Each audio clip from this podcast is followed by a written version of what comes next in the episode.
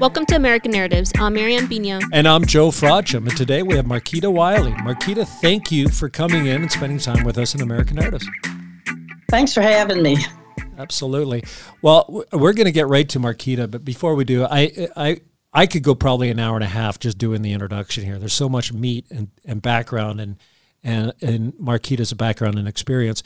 Uh, I will say that she early in her career started with General Motors um, on the IT programming analyst side. Then she went into marketing in IBM. I think we've all heard of them. Um, then Citi, and then Citi was kind of the first in line of a number of uh, financial uh, institution leadership roles that she played. She was vice president of systems development Citicorp. Then was a senior vice president both Citicorp Boatmen's Trust and Bank of America and a variety of kind of key executive roles there. Um, she's also uh, been a multipreneur, uh, where she's uh, started her own thing and supported other kind of large uh, and small businesses in a variety of areas. Uh, I do look at her, and people do look at her as a key executive consultant, especially in the area of mergers and acquisitions.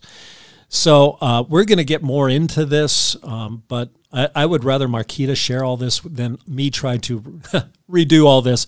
Marquita, thank you. We look forward to having you and having you talk about it. Thank you again, Marquita, for being here with us today. You know, one of the things that we like to get started on is learning about you, you, right? Where does your family come from? Where were you born and raised? What can you share about that? Okay, so um, an interesting background, and I will share with you. Um, I've been on this earth seventy over seven over seven decades, and uh, I think that informs a lot of what I'm likely to share with you about my background. I was born and raised in Mobile, Alabama. So, one of the things that I think is really important and interesting to understand is I'm a baby boomer. And I lived in Mobile. I grew up in Mobile when segregation was rampant. So, uh, many of your audience, I'm sure, were probably born after the Civil Rights Bill was passed. I lived before that. So my young age, or, my young years as a, a young child, through my uh, high school years in Mobile. And some interesting things to to to kind of know about that is, uh, it was a a very unusual and unique experience for me compared with what I see my children having, or even, you know, Joe and Marianne, what you likely experienced growing up. Um, you'd have to be my age and have lived in segregated South to have that experience. And the kinds of things that, that, that I, I share with you about that upbringing is we were a very close community. And what do I mean by we? Okay, it's, it was a complex um, community environment. My family is goes back to the days of what we call the Creoles of color. And there's a yin and yang to that. And we'll get into that, I think, as we talk about my college years and some of my formative years as a young adult. But as a child growing up, uh, the Creole community was relatively uh, separated too. It was its own little segregated community, and our parents and our our you know grandparents did that to protect us. So you had it was almost like a caste system in Alabama. You know, there was the white community, there was the Creole community, and there was the African American community that was not the Creole community. So we were called Creoles of color. And it's real interesting to know that many uh, if you want to call it favors or advantages, had been negotiated for our community that were not not negotiated, but we were separate. So uh, the interesting thing about it is we're most, mostly Catholic. So you come from a very strong. I come from a very strong Catholic background. Most of my neighbors were were were, were Catholic. The kids I grew up with, I went to Catholic school. I was taught by the nuns, the IHM Immaculate Heart of Mary nuns, which was a unique education uh, within that group. So I was in that what we call segregated uh, environment until eighth grade. And uh, the Catholic Church decided uh, about the time I went into high school, I was about 13 years old, going into my freshman year of high school, that they would do a trial integration, if you will, of the high school. So I was one of six girls who attended the previous all white girls' high school. Interesting thing about it, you look at me on the ca- on the camera and you're not sure quite what I am in terms of my background. As you looked at the other six girls who were chosen, same thing. So they chose girls from our Creole community very specifically based on our look and our scholastic achievements up to that point to go in on a trial basis. So I always say the Catholic Church even didn't didn't think we were going to make it, so they kind of did this trial run. That's with the fascinating. I, it's I've, a very fascinating story. I've yeah. never, you know, it's interesting. I, I know the history of Creole, but I, I've never talked to someone who lived that history. Um, fascinating. How how did those high school years go? I mean, how did that kind of initial pioneering integration go? It was horrible. and I always say I would not wish upon any 13 year old, and I was, you know, started school at 13 and graduated at 17. I would never wish that experience on a teenager. Um, I have raised two children through teenage years. I have a teenage granddaughter now, and it's such a fragile time in your life. But the interesting thing about it is, we were chosen, those of us who went through that process, for a reason. My parents were very involved coaching me through that process. There were many things that happened. We could do another, you know, series on just the high school experience. But the goal was, and, and my dad always told me this all you need to do is make great grades, make A's, do whatever you have to to earn good grades and you know graduate well and go on to college. And that was sort of a um, responsibility that was put on me, but it was difficult. Um, from multiple perspectives is as a catholic my expectation was that the catholic church had a value system that would have supported me in a way that the other girls in the school who were Catholic, white or black, uh, would support me in a certain way. And it was a, a major eye opener for me that Catholicism by itself doesn't create a value system that says all men are created equal and to treat people fairly. And there were various reasons why people behaved differently when I was included, when I was not included, um, when I was actually attacked you know, and, and I mean verbally, the girls were not physically uh, harmful in any way whatsoever, but there were some verbal uh, attacks that occurred. So the thing that I think is very interesting to learn that all of us came from a Catholic background, but even within that religious background, um, what I, my expectations were that would happen did not necessarily happen. Yeah, that'd be both disillusioning but instructive in some ways, right? That maybe every organization is made of humans, and even though they might fall short of the principles that you would hope they espouse, which is interesting. I, uh, we could go a whole show on that one. I, I, I you yeah. know, but as, as we move forward, very helpful to understand yeah. your context.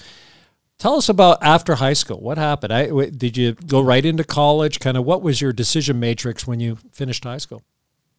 I did. And uh, at that point, I had become very frustrated uh, in Alabama. And I chose a school in Detroit, Michigan. And you might remember that the summer of 1968, summer I graduated from high school, was the summer of the riots in Detroit. Yep. So I was going power, you know, power to the people, and I was going to fight the, the good battle. And I had been involved in the movement even in high school, but to a limited degree because of my parents' oversight, if you will, of how much I could become involved.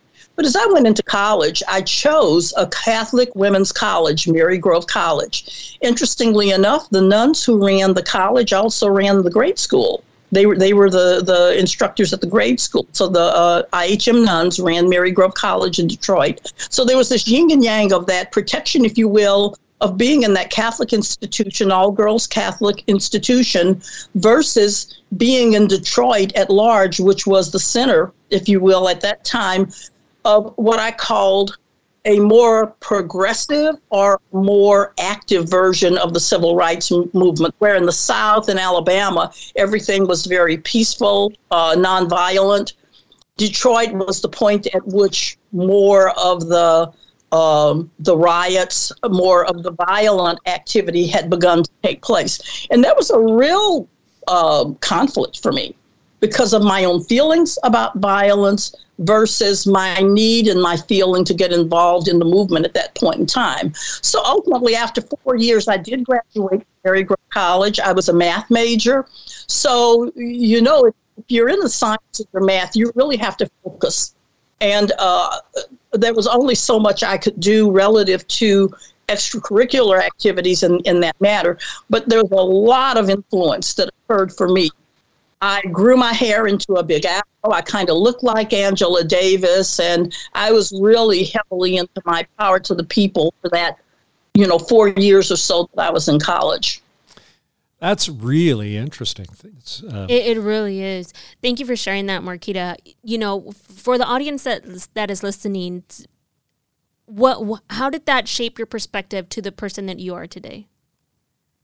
Well, it's it's interesting because I think it gave me an opportunity to really explore what I will do and what I won't do, what I won't do, and uh, it. I came out of college, I would say, with a lot of clarity around being in environments where I could almost move forward and participate in an event that deep in my heart I knew was inconsistent with my bringing, my values, and how I would approach um, a solution to a problem.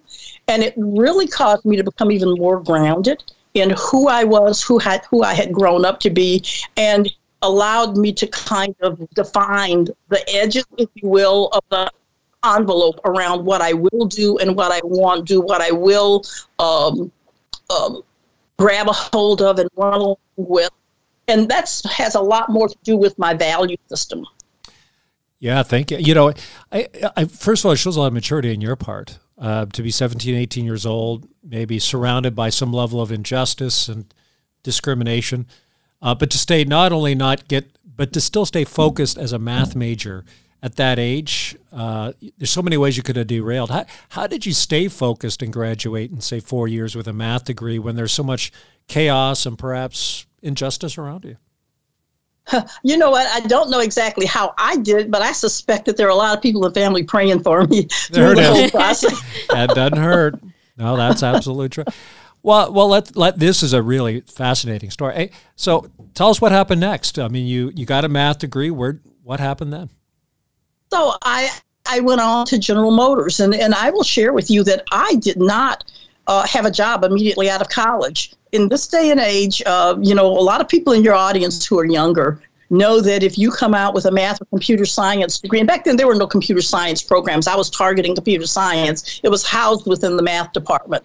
So um, I came out with that degree, and uh, many people did have jobs coming out of college. I did not. And um, I think a lot of it had to do with uh, essentially uh, the fact that by then I was really presenting uh, as the uh, strong uh, progressive. And if you can be progressive in the 60s, uh, that word we didn't use, we used more militant, I think was the word we used back in the 60s. Um, so I presented in a way that, that I think was not as welcoming to corporate, the corporate positions I was interviewing for. So it really wasn't until late in the summer of 72 that I actually found my first corporate job, and that was with General Motors. And I owe that to one of my classmates, a young lady from Jamaica who also was a math major and a good friend of mine, uh, had taken a job immediately upon graduation with General Motors. And when she found out toward the end of the summer that I was working, but I didn't have the job I wanted, you know, I was kind of that, you know, restaurant uh, waitress kind of doing that kind of a job. And she came to me and she says, you should give me a resume. You need to come to General Motors. They need you. I gave her my resume, and a week later, I was at work at General Motors. I mean, it happened that quickly. So she intervened for me. And uh, the good thing about that is I really began to learn in depth. And I will call that next two years at General Motors the basis of my career to learn about information technology, um, systems, information systems. Uh, GM had a wonderful training program. Um, I was coding at a level well beyond what I had done in college.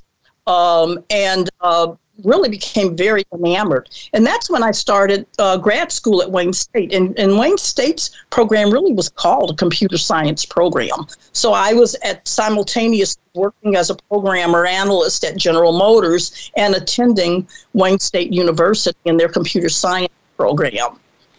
Wow. So, so for one, networking works, right? That's one of those oh, ubiquitous, oh, age old. Uh, it was a friend who knew you, who advocated for you, that got you that first job at General Motors. And and it sound. Did you enjoy it? Did you enjoy the kind of work of programming and and doing the analyst work? I love it. I am a nerd at heart.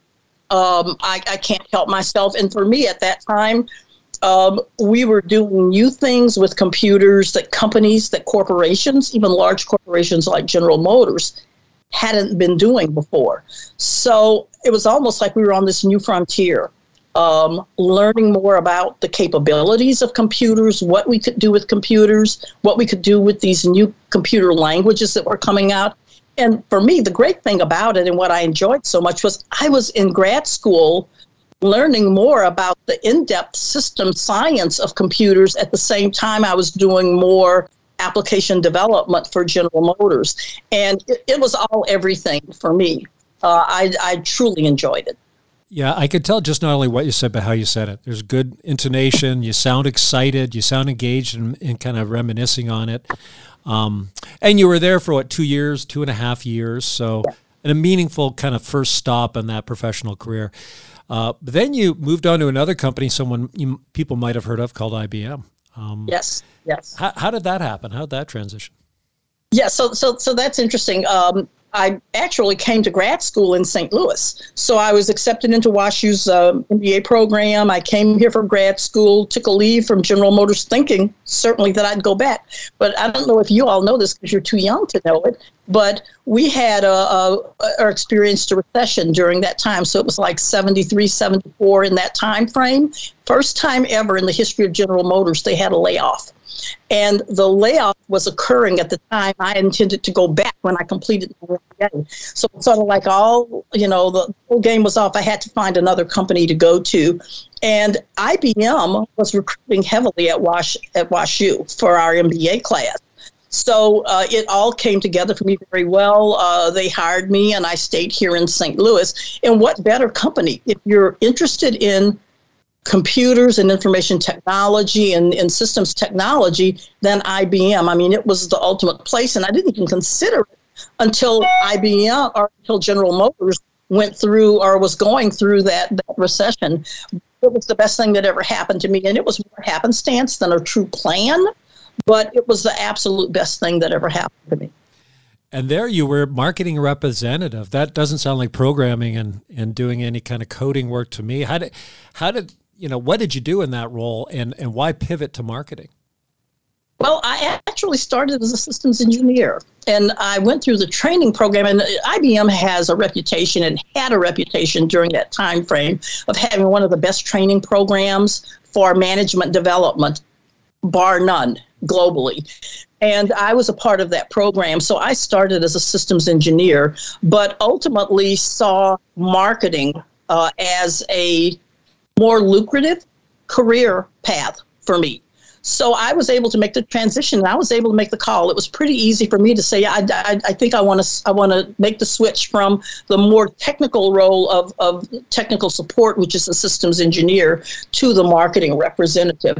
And uh, I did make that uh, that switch before I finished the training program and actually came out of IBM's training program as a as a marketing representative. And what do marketing representatives do? They you sell uh, computers. So you sell computers and you sell software. It is a technical role because you're selling uh, technical uh, equipment and, and software. Um, however, you are selling. And for me, that was huge because before then I had never had a sales role before. And that was quite uh, an important learning experience to my ultimate corporate career because I think had I stayed in systems engineering, I probably would have stayed in IT and along the IT path uh, for the duration of my career. I may never have moved to uh, actually business management, P&L management, uh, and other areas. Yeah, honestly, what's interesting, I'm already seeing a trend. You know, if, uh, I'm seeing someone who's very open to new experience, right? Got the yeah. first to integrate a new class at 13 years old. off from uh, Alabama to Detroit. That's a, that's you know a world different. Then then off to kind of I have to believe there weren't a lot of folks who looked like you doing uh, in your degree or in your program when you were uh, going to college. Then off to General Motors, then off to IBM, and hey, why don't we try this marketing thing? I mean, you're still in your 20s at this point, and there's already been some pretty big life and career changes. That that tells me you're pretty open to new experience. Do you think that's true? Yeah, it's both new experience and uh, willingness to learn. Uh, I have to tell you that uh, along that path, nothing that I was doing was intuitive or easy. Uh, it, it really required some brain power. And uh, I would say that for me personally, as a young child going back to the days of segregation in Alabama and not really knowing how am I going to compete in this corporate world and having some latent confidence issues all the way through just because of the the, the early um, experiences I had. I got to a point fairly quickly after the MBA and the time spent with IBM that my confidence level shot up as you wouldn't believe, almost to a point of being cocky. I mean, I, I, I knew I was as smart as anybody. I knew I could do anything that anyone else did. And the whole uh, veil, if you will, of segregation and what it implied was just totally torn away from me. And, and I would say that really happened during my days at IBM. Yeah, Marquita, can you please elaborate on that? Because I think that's a very important part here of the, the level of confidence as a female, as a minority. What got you from point A to the point of feeling cocky? Well, you know, I, I, I say I say cocky because I, I was actually tapped down a few times ultimately, uh-huh. and, and, that's that, okay. I, I, don't I don't see that as a negative thing. It's not it's not my style, but I did get to that point, and and a lot of it had to do with the fact that, um, and I'll share some very specifics with you. At IBM, probably one of when you're in the training program, one of the highest um, achievements you can make in that training program is to be president of your marketing class. I was elected by my peers as president of my marketing class. So, and, and there were other things like that. The presentations, there, everything is competitive through that process. And as a part of the competitive process that I went through with an IBM, in a scenario, as you said, Marianne, mostly white males, you know, you females and only, I mean, there are three or four of us who are African American females. And to excel in that environment where the subject matter that we're dealing with was so new and so many people uh, had not experienced, didn't know it. I was in a position to teach, train, and help businesses make decisions around how they grew their uh, computer department, their IT department. Um, you get to a point where you get a lot of you, you you obtain a lot of clarity around how good you are you know how smart you are and any you know concerns or lack of confidence that i had coming into that was pretty much wiped out i felt i could do anything possibly even fly over a building. I don't know. that, that, that's uh, an exaggeration, but really, I mean, that company gave me an unbelievable amount of um, confidence. Wow. So, so with GM and IBM under your belt and still a young professional, you moved into a whole new industry in financial services with Citi. What, what drove that kind of industry change and job change? Well, it, it, it's the yin and yang of, of thinking that you are smart and ready beyond your years. And within IBM, uh, there is a very orchestrated process for moving into management. And at the time I was at IBM, I was not managing people yet. And I came to the conclusion that I needed to manage a team. It was not going to happen for me at IBM for a period of time. I had some actual uh, steps I had to take and some, uh, you know, ticks I had to make along my uh, career in order to get there. And I was looking on probably a three year horizon before I would move to management. On the other hand, Citicorp had a management position available as project manager in systems development. And I would have a team of seven people. And I jumped to that because I wanted to begin moving more into the management role as opposed to the, if you want to call it, worker bee technician role uh, that I was in or worker bee sales role that I was in. So that's really what prompted me to leave IBM at the time. You know, it's funny. Ask me if I have um, regrets about that. I have had over time regrets. I'm, my God, I was 24 years old. Why was I so impatient? You know, why couldn't I wait three more years to get that team? Um, but Citi was a wonder. Citicorp was a wonderful company, and it was a good choice. It was it was not a bad choice at all, and um, I, I moved on from there. Well, yeah, and so there's a level of impatience, and and I mean, if there's a nugget there to to kind of share with our audience, what would it be if those folks that are in their 20s and wanting to kind of get to the next before yesterday, uh, what advice would you give them? Well, there's several. It's it's complex to say what I see looking retrospectively at, at my situation, and part of it is trust. You have to trust your mentors, the mentors around you who are saying, "Take time, gain the experience. There's more to be learned." before you move to the next step. Uh, and my impatience, on the other hand, thinking, well, I told you already about my confidence and cockiness that I had. I, I was ready to do anything. And um, I think that that had a lot to do with me making the decision to go to Citicorp. But I would say, listen to your mentors, talk with multiple mentors, get a better understanding and insight as to what is being told, especially if you're being told, wait a minute. Okay.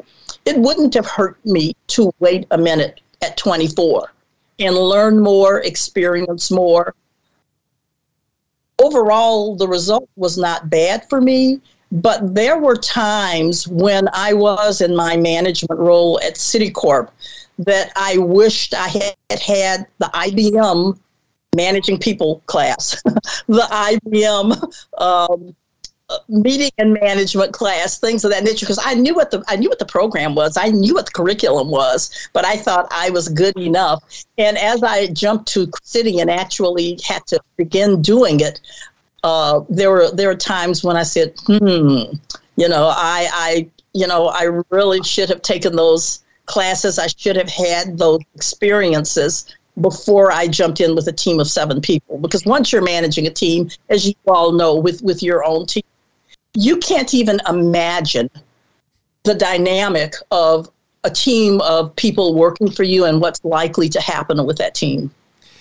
Yeah, it's a it's a whole different level of. Uh, you've got to be ready for it. Twenty four is very young. Mm-hmm. It it really is, and kudos to you to have kind of a, a you know a, a the you say cockiness, I say confidence to give it a shot, mm-hmm. right? I do think you learn through experience, and certainly you got a lot of experience very early.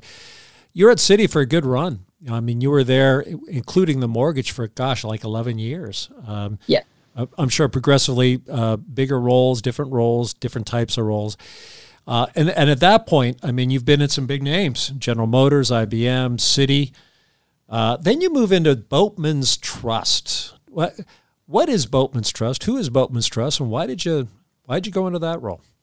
Okay, so so Boatmen's Boatmen's is a regional bank here in the St. Louis area, and uh, actually we're limited to business in Illinois and Missouri. And again, as I say, I'm a boomer, so you had to be around and to remember the days before global or, or national banking. Um, most banks were limited regional banks were limited in terms of their size. So Boatmen's was the Illinois Missouri Bank. It's a predecessor of Bank of America in this market. So we were acquired ultimately by NationsBank, and then NationsBank ultimately acquired Bank of America, hence the name Bank of America.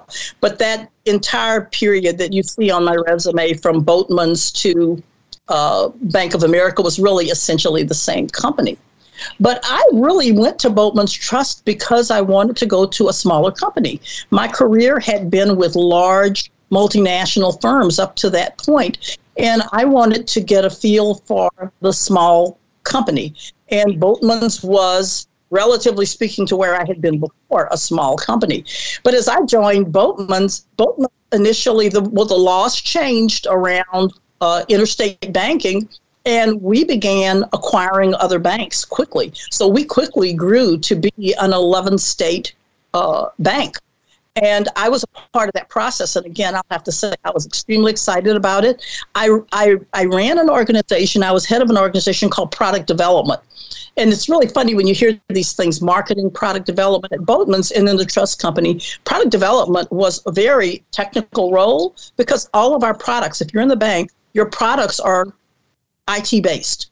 So whatever you're rolling out, it has to do with the clients logging onto a system and the clients getting support from you and tracking their their financial wealth, if you will, uh, through our systems. So um, I was uh, head of product development there.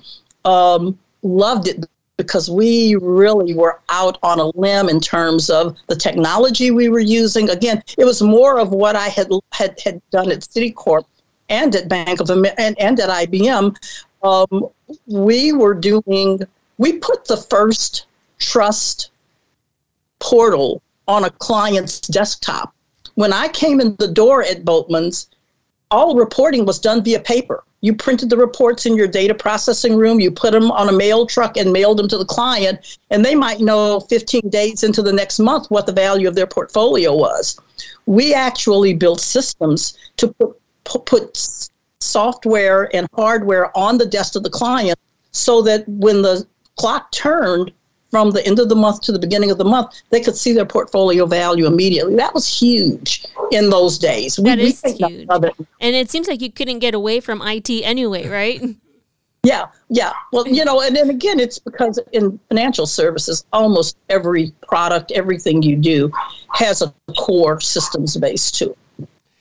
Yeah, and you know it's funny. It's not just what you say, how you say it. You, are very excited. It sounds like you really like the creationary stage of things right? Uh, new opportunities, stretch opportunities, uh, contemporary solutions, including like you're right, moving to uh, from manual and paper based to online real time access.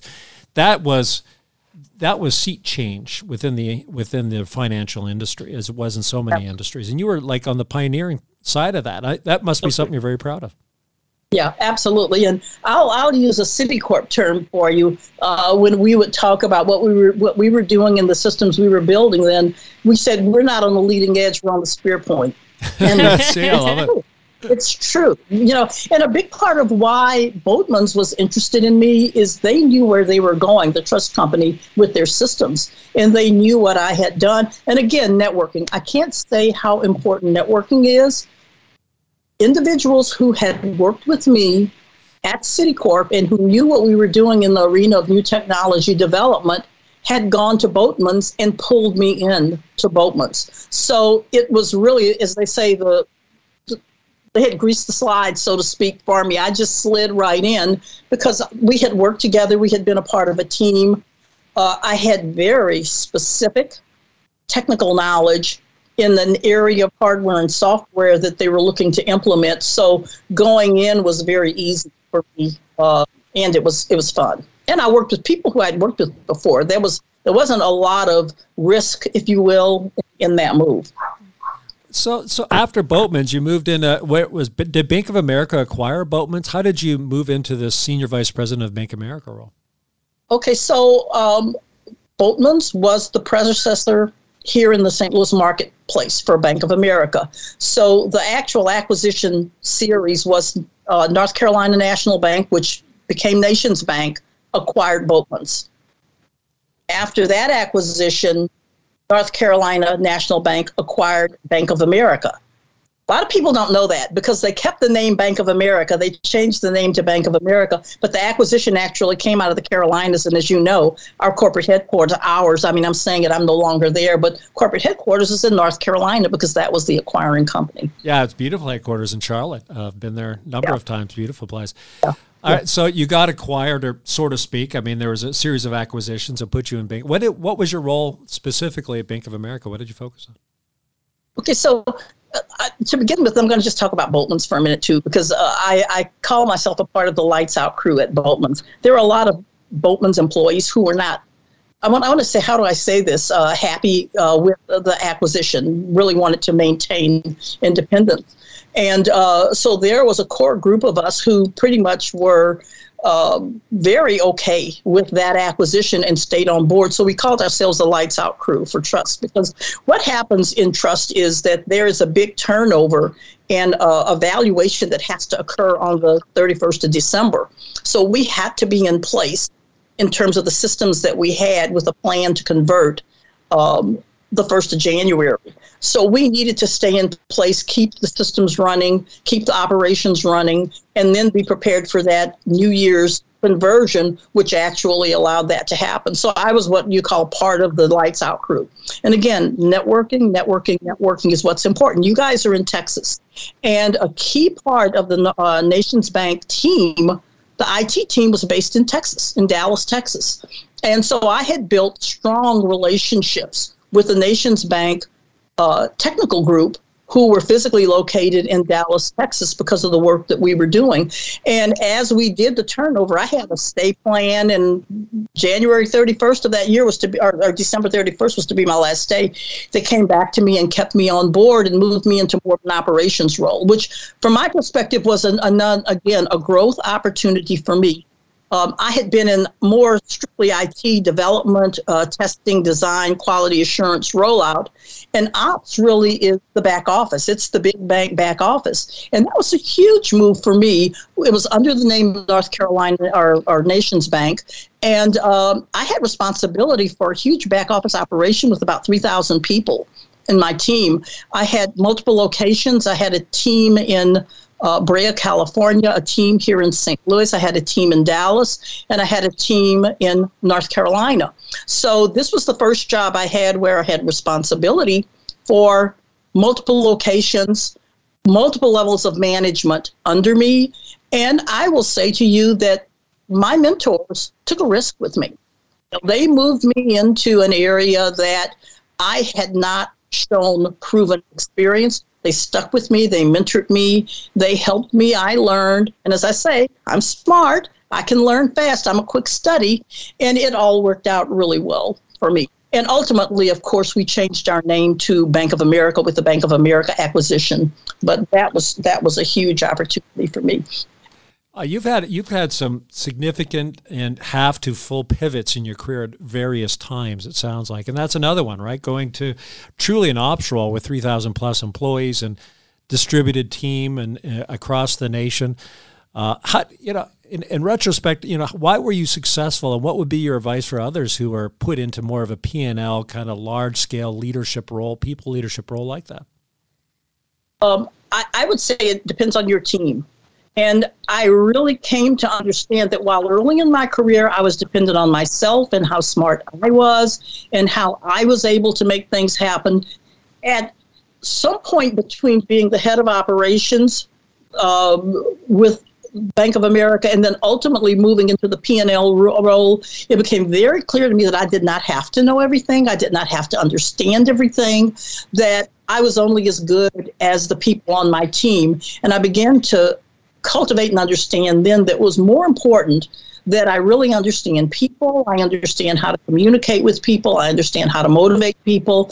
And I understand that my team will get the work done if I'm doing the things I need to do in terms of setting the climate, clarity on direction, protecting them as things change. So I really, I want to say I transformed from being a doer and an expert, if you will, to being a leader.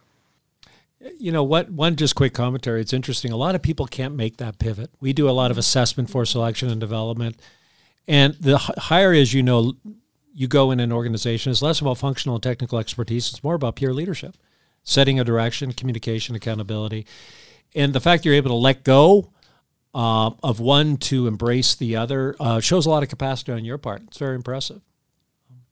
So you were there, gosh, 13 years under the umbrella of, of Bank of America, thereabouts. Then you had another career switch, kind of change of gears. Tell us about that. And, and I think it kind of leads into what you're doing now. Yeah. So at the same time that I was at um, Bank of America running a business, um, my husband had left Monsanto. He had had a long corporate career too, and he had actually started his own business as an entrepreneur. My parents were entrepreneurs, so the the seed was in me already. So I became aware of a potential business acquisition that was a real nice add on. As a matter of fact, you guys will appreciate this. Joe was running Quest Management Consultants, Career Transition Executive Search, and we had an opportunity to acquire a, a staffing uh, organization. Um, and it was a relatively uh, successful but local staffing organization. So um, while I was still employed, I had begun the process of due diligence and planning to move in. Uh, I made the decision to go ahead and retire, knowing that I had this transaction about to happen. Well, the transaction didn't happen. oh no! oh, that's one big thing. If you're in M and A, don't jump the gun. You know, this they say it ain't over till the fat lady sings. You know, yes. so you don't jump the gun at all. Um, uh, and I did. I left and uh, the transaction did not close. The, the owners decided to uh, to exit and, and maintain going forward. So that left me with nothing to do. And as you know from my background in the banks, I had been involved in mergers and acquisitions and in conducting due diligence and implementation. So I had the background already. And uh, people that I were working with in the M&A arena around my transaction said to me, "You'd be great at this. Why don't you consider doing this?" And I did, and I've never looked back. So I'm I'm still, as you say, uh, engaged in doing uh, M&A deals. And on the small end, very clearly, I am working in the what we call lower middle market. So these are businesses that have a value up to about $15 million. So they are the, I call them the salt of the earth. Family owned businesses, the uh, small uh, to medium sized businesses. Yeah. And, and you've been doing this, gosh, for what, 14, 15, 16 yep. years. This has been kind of your, I'm not saying it's your final career because who knows what your next chapter looks like, but certainly um, adding value. And, and, and I rarely see that someone who's gone from, I'm not just talking companies, big companies, I mean, nameplates, IBM, Bank of America, to being a successful entrepreneur. Um, I mean, that's got to have built some new muscles and stretched you in some very unique ways.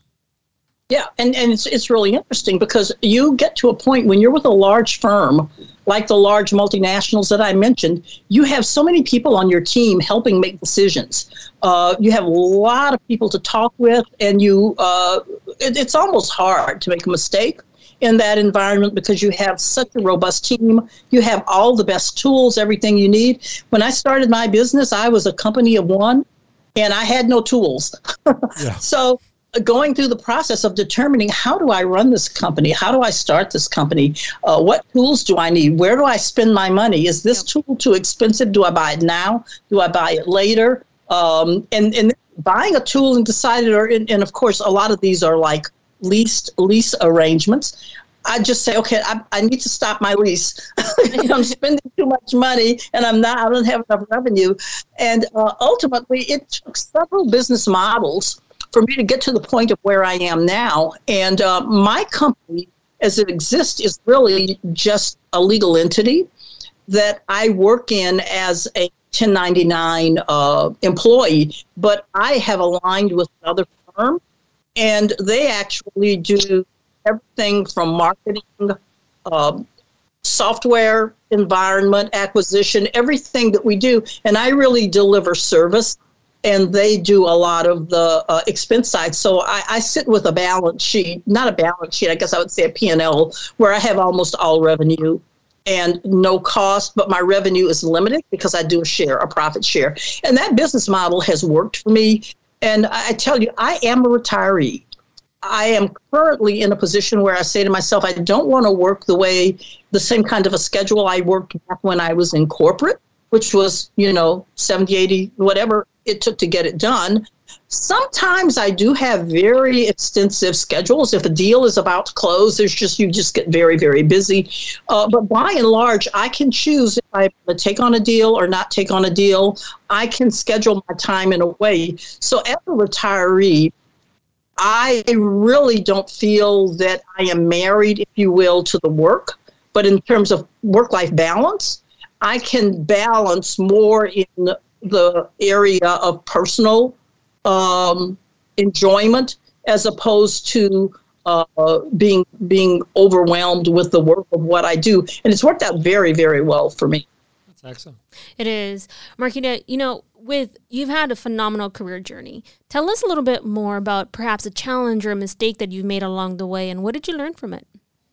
Oh my God, a challenge or a mistake. I had many, many, many, many. And I mentioned one of you. You know, jumping the gun uh, to to ret- to resign, uh, to retire before I had the next thing in the bag. Um, and what's really interesting about that is, up until that point in my life, uh, almost everything that I set to do, I looked at it, I targeted it, and it happened.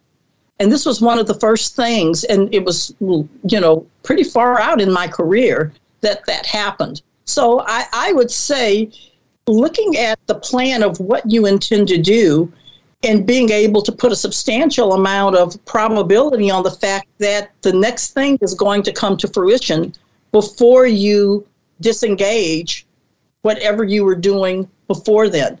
The other thing, too, you know, Joe and Marianne, I'll share with you is the importance of of uh, mentors, your network, aligning with your network, and not burning bridges. And I can, at this point in my life, go back to every company I've been with. I mean, all the way back to my days in uh, IBM here in St. Louis, and name people who I work with that I still am in communication with, that are still helping me, that I still call on in the context of what I'm doing now. And sometimes it's just personal, it's just getting together to go out for dinner and enjoy each other's company. Um, so I won't say that that was a it, there was a mistake there because I can't think of a bridge burned, but uh, I would say that the lesson is a positive lesson that people are going to return and return and return over the course of a career, no matter where you go, and they will help you. got to be ready to do the same thing for them. You know, you've you've got to reciprocate as you move through your career. Um, many people have called me, especially in the context of quest management consultants, and said, "My child is lost. Can you talk with them about you know their next move? Being a mentor to to children of friends, to grandchildren of friends. So, um, all of that is important. To, to people give to you, but you need to give them too. Oh, I couldn't agree more with you, Marquita. You know, sometimes you just sometimes you're at the top and sometimes you're not. You never know how the world, you know, revol- mm-hmm. evolves and, and how you're going to come into into loop with the people that you worked with in the years past. Um, as as we close up today, are there any other key lessons that we we should take away for our audience today? Key lessons is just keep moving forward. Put one foot in front of the other. Uh, continue to move forward. Think about your dreams live your dreams, be confident that you can achieve your dreams, and go for it. I love it. You, you know, when I look at your early childhood in a segregated South to executive roles in some of the biggest companies in America to a successful pivot to entrepreneurialism and really helping a lot of, as you say, kind of grassroots or bread and butter companies to an active retirement. You've lived a very full life, and your career has been a big part of it. So thank you for sharing that with us. It's very impressive. Thanks for having me. I've enjoyed this. I've enjoyed this conversation. It's caused me to walk down memory lane a little bit.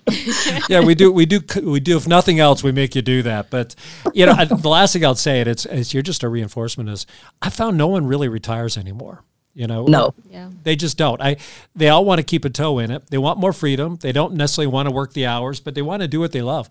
And what I, I my observation, just hearing what you say and how you say it, is by and large, you've spent most of your career doing something you really enjoy. Um, Absolutely.